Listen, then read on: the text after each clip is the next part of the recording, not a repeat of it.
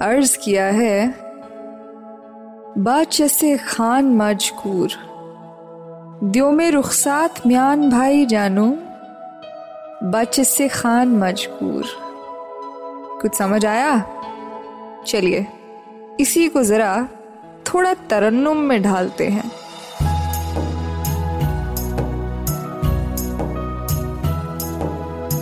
बच्चे से खान मजकूर।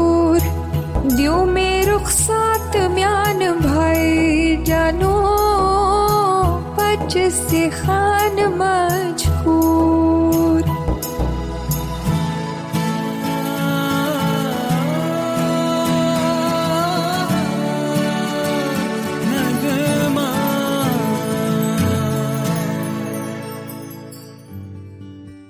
सलाम, नमस्ते, खुशामदीद, स्वागत and welcome welcome welcome to the Nagma podcast by Vrinda Hayat Vaid you are listening to this podcast only and exclusively on Sochcast जो एक टीजर आपको मिला है इस एपिसोड के इब्तदाई सेक्शन में, मुझे लगता है कि आप में से सुनने वाले बहुत सारे लोग जो है उस राज को पहचान गए होंगे, उस नगमे को पहचान गए होंगे, जो मैं आज इस एपिसोड में आप सबके लिए लेकर आई हूँ।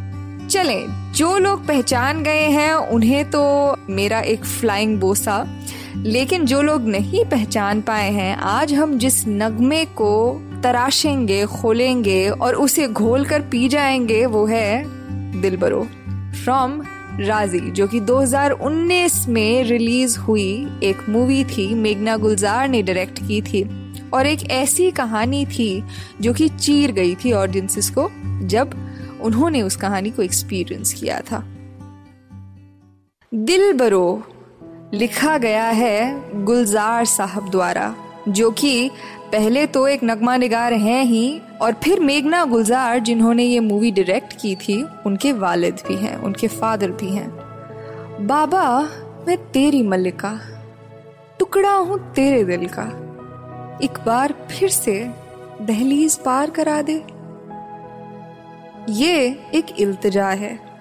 एक बेटी की एक बाप से, एक वालिद से, अपने बाबा से, कि ये दहलीज जो है, ये तूने मुझे तब भी पार कराई थी जब मैंने चलना सीखा था, जब मैंने ज़िंदगी को काबू करना सीखा था। ज़मीन से अपने पाँव जोड़े थे, इस ज़मीन से अपने पाँव जोड़े थे। एक बार फिर से, इस ज़मीन से मैं अपने पाँव जुड़े रख सकूँ उसके लिए एक आखिरी बार। मुझे ये दहलीज फिर से पार करा दे, क्योंकि मुझमें इतनी ताकत नहीं है कि मैं आप से, खुद से ये दहलीज पार कर सकूँ।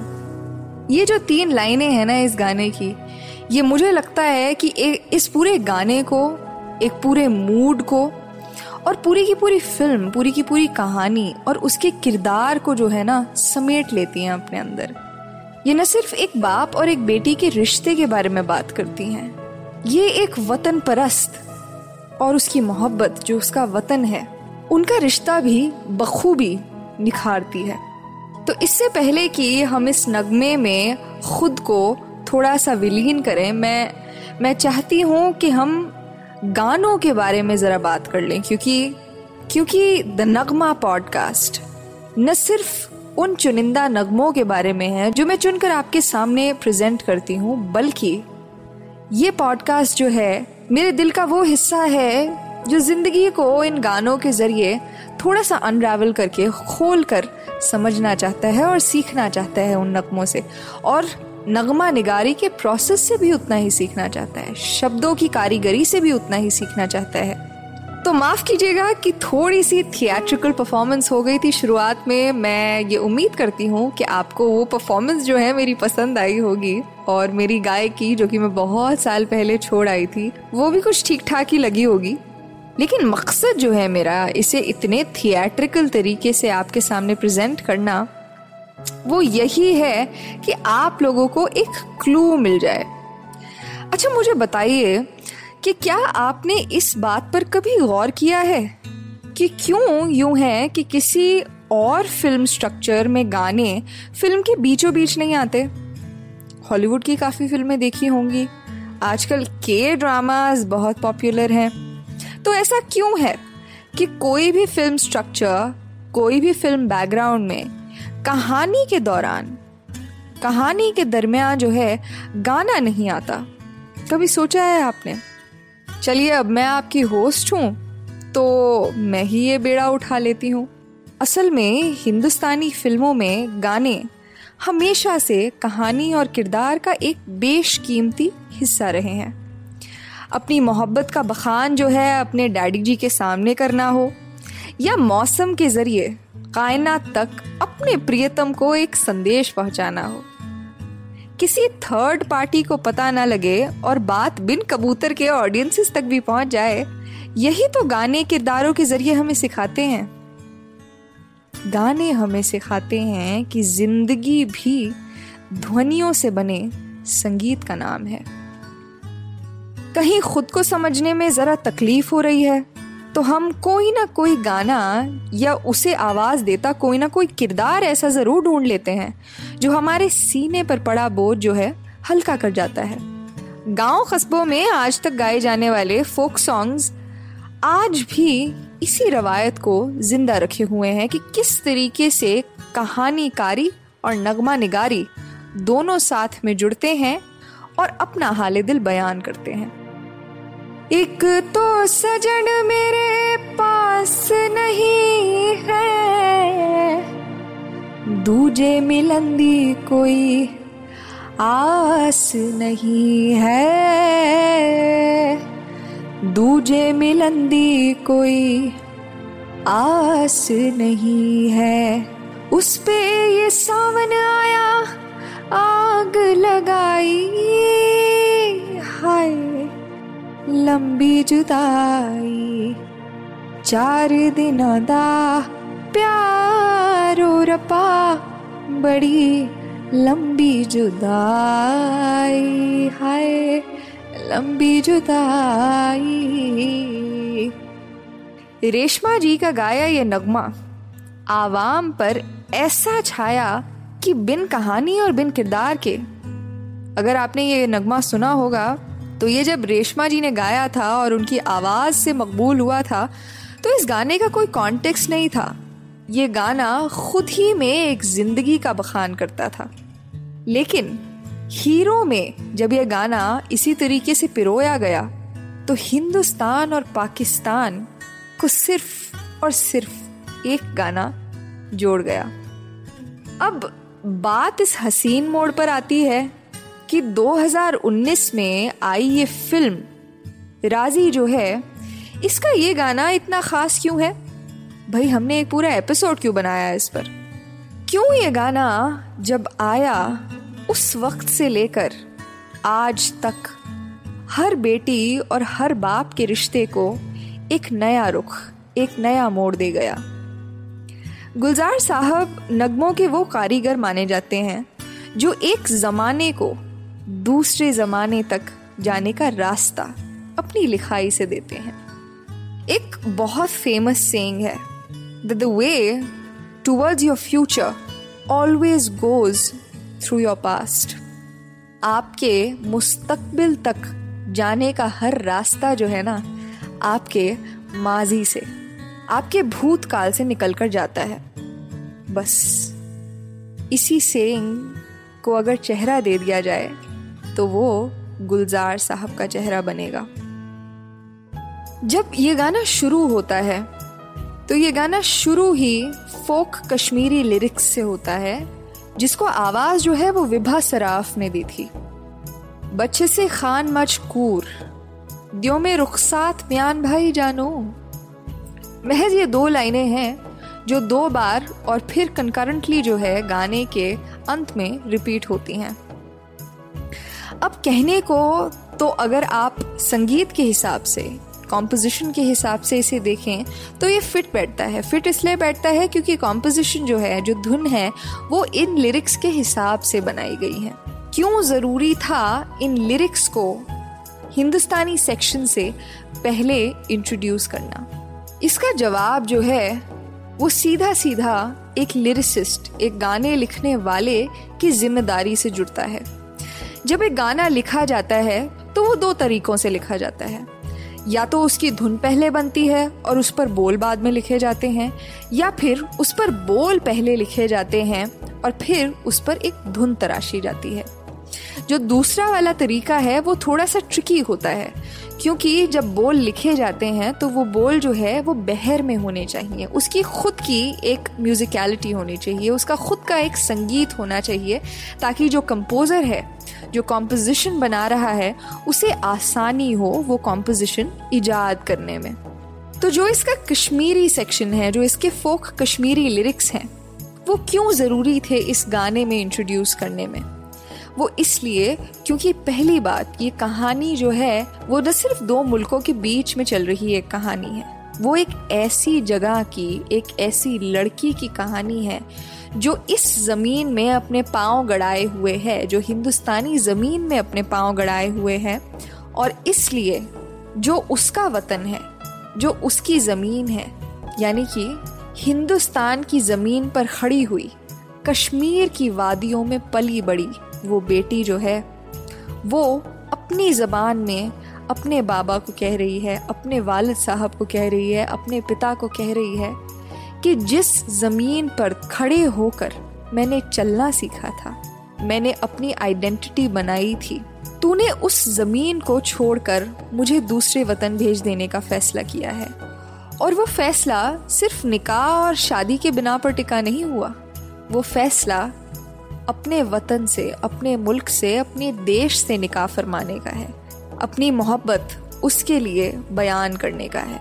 तो जब ये गाना आता है तो ये गाना एक ऐसे मोड़ पर आता है, जहाँ पर फ़िल्म में तो डायनामिक्स चेंज होते ही हैं शिफ्ट होते ही हैं। लेकिन अगर आप फ़िल्म के अलावा ये गाना किसी एक महफिल में चला दें, या फिर किसी बेटी की रुखसती पर, उसकी विदाई पर चला दें तो भी ये गाना उतना ही फिट बैठेगा जितना ये फ़िल्म में बैठ रहा है।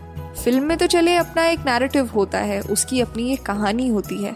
लेकिन ये अचीवमेंट होती है एक इमोटल नगमे की, कि जब वो गाने पुश्तों से चले आए हैं और वो अगली नस्ल को फॉरवर्ड किए जा रहे हैं, अगली नस्ल को पास ऑन किए जा रहे हैं songs almost become like souvenirs that are passed on from the previous generation to the coming generation much like property much like jewellery much like heirlooms right तो उस नई नस्ल को जब ये गाना मिलेगा तो वो नस्ल बेशक हमारे ज़माने को ना पहचाने, लेकिन वो नस्ल उसी तरीके से, उन्हीं जज्बात के साथ उस गाने से कनेक्ट हो। ये एक अच्छे नगमे का सबसे बड़ा खजाना होता है। और हम दिलबरों के बारे में आज बात सिर्फ़ और सिर्फ़ इसलिए कर रहे हैं क्योंकि despite the dynamics of Kashmir with the Indian subcontinent with the Indian mainland कैसे गुलजार साहब ने ये ज़िम्मेदारी जो है अपने कंधों पर उठाई as a lyricist and as a father to the director of Raazi and as also responsible individual who knows that this song will play on for ages and ages to come and define every daughter's relationship with her father. क्योंकि जब एक बच्ची की, एक बेटी की शादी होती है, उसका निकाह होता है और वो दूसरे घर जाती है। तो एक तरीके से जिस ज़मीन में वो पाँव गड़ाए हुए है, वो अपनी ज़मीन में से उन पाँव को उखाड़ कर दूसरे वतन या दूसरे घर लेकर जाती है, जहाँ पर उसे एक नई ज़मीन मिलेगी, जहाँ पर उसे नई मिट्टी मिलेगी, जहाँ पर उसे नया रेता मिलेगा और जहाँ पर उसे पता भी नहीं है कि वो अपने पाँव गढ़ा भी पाएगी कि नहीं। पाँव गढ़ा कर उस ज़मीन को एक्सेप्ट कर पाएगी कि नहीं, लेकिन वो सिर्फ़ और सिर्फ़ इस एक वादे पर अपनी ज़मीन छोड़कर जाती है कि वो उसका फ़र्ज़ है, वो उसकी ज़िम्मेदारी है और वो उसके माँ बाप के सर का फख्र है कि वो अपनी ज़िंदगी छोड़कर दूसरों की ज़िंदगी किस तरीके से बसा सकती है। तो ये तो हो गई बात कि एक बेटी अपने बाप को, एक बेटी अपने पिता को क्या कह रही है? किस तरीके से कह रही है? विभा सराफ के कश्मीरी लिरिक्स के बाद इसके हिंदुस्तानी बोल शुरू होते हैं। उंगली पकड़ के तूने चलना सिखाया था ना। दहलीज ऊँची है ये, पार करा दे। बाबा मैं तेरी मल्लिका, टुकड़ा हूँ तेरे दिल का। एक बार फिर से दहलीज पार करा दे। एक बेटी और एक पिता के इस रिश्ते को, जो इन शब्दों के द्वारा जो है कन्वे किया गया है, उसके बारे में तो हमने बहुत बात कर ली, उसके बारे में हमने बहुत चर्चा कर ली। उसके बाद का सेक्शन आता है जब कोरस या फिर जो दुनिया है, वो कहती है एक यूनिसन में, एका स्वर में क्या कहती है वो? मुड़ के ना देखो दिल बरो। हाँ मुड़ के ना देखो। अब फ़िल्म के हिसाब से तो ये बोल कह रहे हैं कि बेटी तू बेटी बाद में है और इस देश के लिए सरफरोश हो जाने वाली एक नागरिक पहले है। तेरी ज़िम्मेदारी और तेरी मोहब्बत इस वतन के लिए मुझसे भी पहले है। तो दुनिया उसकी नाव को एक तरीके से धक्का दे रही है, जिस तरीके से विदाई के वक्त बेटी की गाड़ी को भाई पीछे से धक्का देते हैं। वो धक्का जो होता है, अगर सोचा जाए उसके बारे में तो वो धक्का सिर्फ़ और सिर्फ़ इसलिए दिया जाता है ताकि बच्ची को या बेटी जो एक दूसरे घर जा रही है, एक दूसरे माहौल में जा रही है, उस घर को बसाने जा रही है। उसे कहा जाए, दिल ही दिल में ये कहा जाता है, जबान पर नहीं आता। दिल ही दिल में ये कहा जाता है कि अब तेरी ज़िम्मेदारी हमारी तरफ़ नहीं है। अब तेरी ज़िम्मेदारी उस घर और उन लोगों की तरफ़ है, जिनकी तरफ़ हमने तेरा रुख किया है, जिनकी तरफ़ तूने अपनी नज़र की है। अब तेरी मोहब्बत उनके हवाले और उनकी मोहब्बत तेरे हवाले। मुड़ के ना देखो दिल बरो मुड़ के ना देखो। अब इसे एक चीज़ पर बात बहुत कम होती है, लेकिन मन ही मन में हर शख्स ये जानता है कि लिरिक्स जो हैं या जबान जो है, भाषा जो है, वो बहुत लिमिटेड होती है। लिमिटेड क्यों होती है? क्योंकि भाषा और जबान का अपना एक दायरा होता है। और जब वो लिरिक्स में ढलती है, वो गानों के बोल में ढलती है या फिर वो शायरी में ढलती है तो वो और लिमिनल हो जाती है। उसमें इस्तेमाल किए जाने वाले शब्द जो हैं, वो और कम हो जाते हैं। इसलिए ये एक नगमा निगार की सबसे बड़ी ज़िम्मेदारी होती है कि नए शब्द किस तरीके से गानों में इंट्रोड्यूस किए जाएँ। उनका तारुफ जो है, एक आवाम से किस तरीके से किया जाए। इस गाने ने जिस एक शब्द को आवाम का कर दिया, वो है दिलबरो। इससे पहले शायरी में, अदब में, गाने लिखने की एक कला में बहुत सारे शब्द हैं, जो जिन लोगों से आप मोहब्बत करते हैं, जिन लोगों से आप प्यार करते हैं, उनके लिए इस्तेमाल किए जाते हैं। उनमें से कुछ हैं जान, महबूब, माशूका। इनसे बहुत परे और बहुत अलग। मुझे याद है, जब मैं छोटी थी, मैंने एक शब्द सुना था। मादनो। बहुत ही एक प्यारा गाना है, जो कि एक फ़िल्म का गाना है, जो कश्मीर पर बेस थी और क्योंकि मादनो जो है, कश्मीरी लैंग्वेज से निकल कर आता है और उसका मतलब भी होता है बिलाविड वो किसी एक इंसान के लिए इस्तेमाल किया जाता है, जिससे आप प्यार करते हैं। दिलबरों में एक ऐसी इलेक्ट्रिसिटी थी। उसमें एक ऐसी ऊर्जा थी, जो गुलजार ने गाना लिखते वक्त उसमें डाली थी। और जब ये गाना आया तो दिलबरो जो है इस तरीके से चढ़ा लोगों की जबान पर कि आज तक वो उतरा नहीं है। और उसने वेरी सक्सेसफुली जो बहुत कॉमन प्लेस शब्द होते हैं, जान, दिल, जिगर, इन सबको रिप्लेस कर दिया है। ये मैं हमेशा कहती हूँ। खुद को भी याद दिलाती हूँ और मेरे जो सुनने वाले हैं, उनको भी याद दिलाती हूँ कि भाषा हम सबके पास है। कौन ऐसा है जिसके पास जबान नहीं है? बेशक आप बोल ना पाए, बेशक आपकी जीभ ना हो या बेशक आपके पास बोलने की एक ताकत ना हो। लेकिन फिर भी आपके जिस्म के बहुत सारे हिस्से होते हैं जिनकी अपनी खुद की एक ज़बान होती है। और उन सारी ज़बानों को एक साथ लाकर लोगों की जीभ पर रख देना, लोगों की आम ज़िंदगी का एक हिस्सा बना देना, ये एक लिरिसिस्ट की सबसे बड़ी ताकत होती है। जिस दिन वो अपनी इस ताकत का एहसास ले लेता है ना, उस दिन से उसका सफ़र जो है ना, बड़े मज़े का हो जाता है। इस गाने के अगले सेक्शन में हर्षदीप कौर कहती हैं कि, फ़सलें जो काटी जाएँ, उगती नहीं हैं, और बेटियाँ जो ब्याही जाएँ, मुड़ती नहीं हैं। कितना खूबसूरत मेटाफर यूज़ किया गया है कि जो फ़सल होती है, जिसके लिए किसान जो है, अपना खून पसीना एक कर देता है। उस ज़मीन में उस बीज को बोकर उससे एक फ़सल फूटती है और उस फ़सल को फूटने में, उसे अपनी यूथ, अपने प्राइम, अपने उरूज में आने में कितना वक्त लगता है और वो दूर से उसे देखता है, उसे अपने खून पसीने से सींचता है और फिर आखिर में क्या होता है? वो फ़सल काट दी जाती है और फिर वो फ़सल किसी और की हो जाती है। वो उसकी नहीं रहती। तो वो जब बीज बोता है उसके दिल को पता होता है कि ये फ़सल मैं अपने खून और पसीने से बोऊँगा, सींचूँगा, लेकिन ये फ़सल मेरी नहीं है। ये फ़सल किसी और की हो जाएगी एक दिन, और वो दिन लाजिम है आना।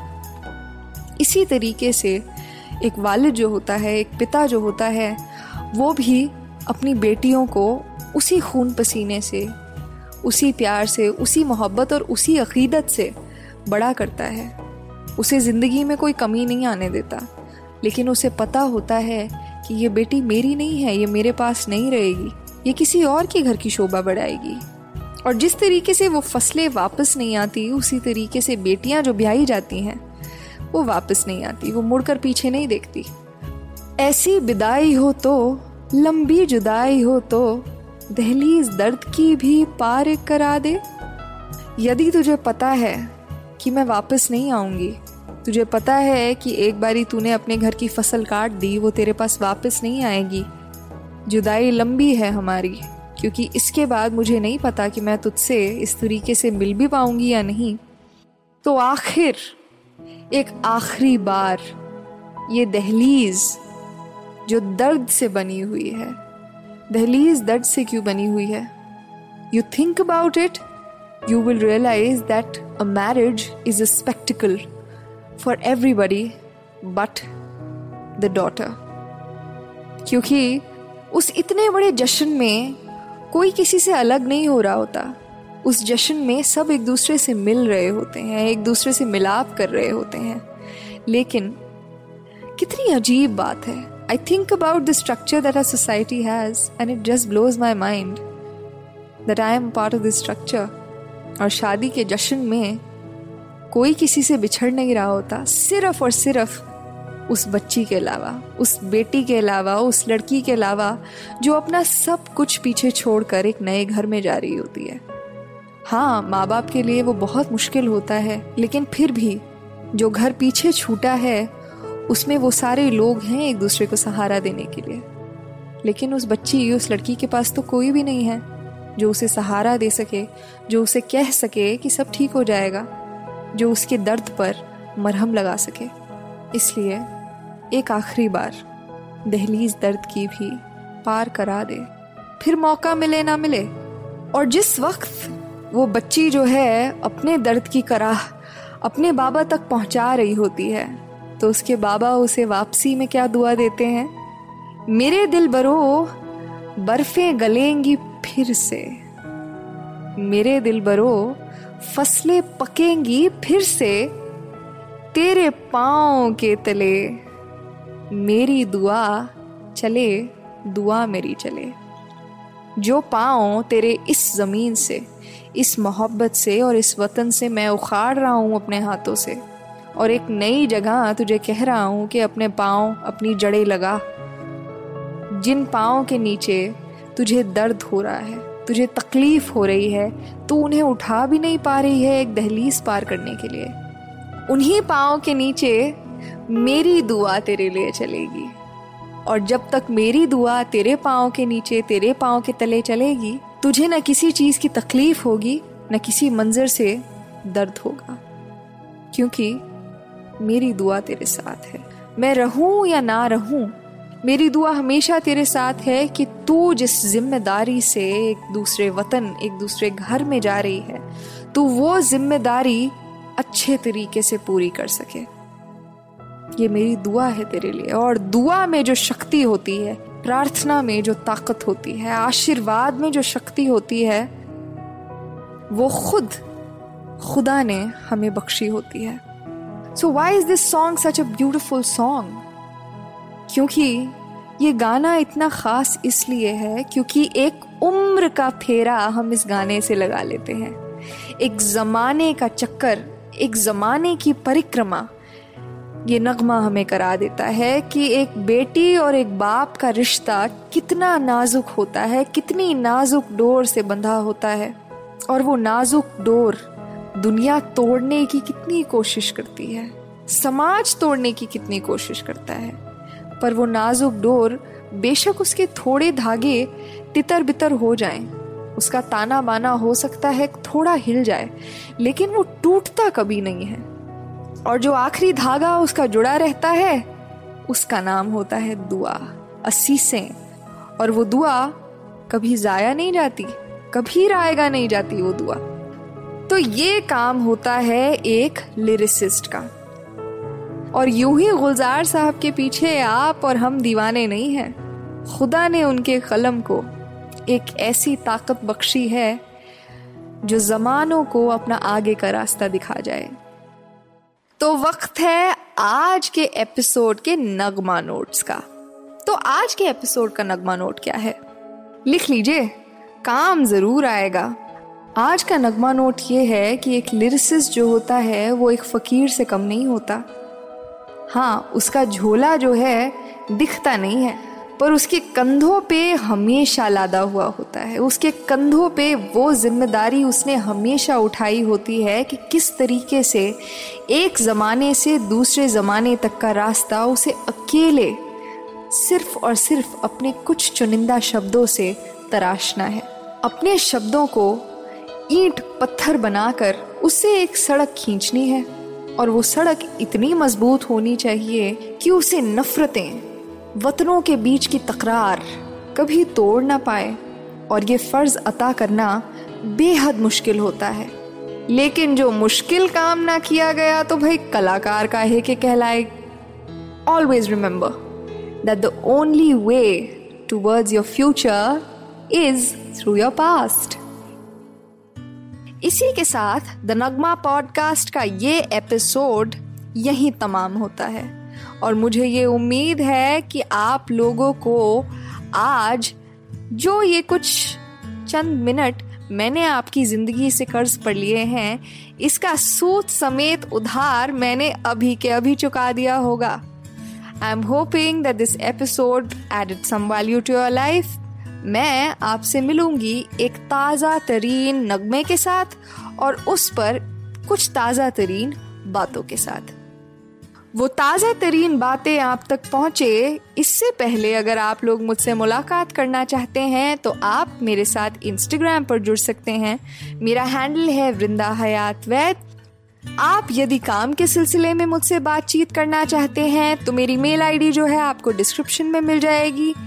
अगर आप मेरा दूसरा पॉडकास्ट सुनना चाहते हैं, जिसका नाम है सुखन तो आप उसे भी सोचकास्ट पर सुन सकते हैं। It is available on Sochcast मुझसे जुड़ने का हर रास्ता और हर सड़क आपको डिस्क्रिप्शन में मिल जाएगी तो ज़रूर डिस्क्रिप्शन को चेक कीजिएगा। मैं आपसे मिलूँगी अगली बार, सिर्फ़ और सिर्फ़ सोचकास्ट पर। कीप सोचकास्टिंग और ज़िंदगी नगमों पर लुटाते रहें। शुक्रिया। आशा करते हैं कि आपको ये सोच कास्ट बहुत पसंद आया। अगर कुछ कहना है इसके बारे में तो लिखकर बताइए हमें अपने फेसबुक और इंस्टाग्राम पेज पर सोच कास्ट ढूंढिए। अगर आपको अपनी सोच दुनिया को सुनानी हो तो सोच कास्ट करो। सोच कास्ट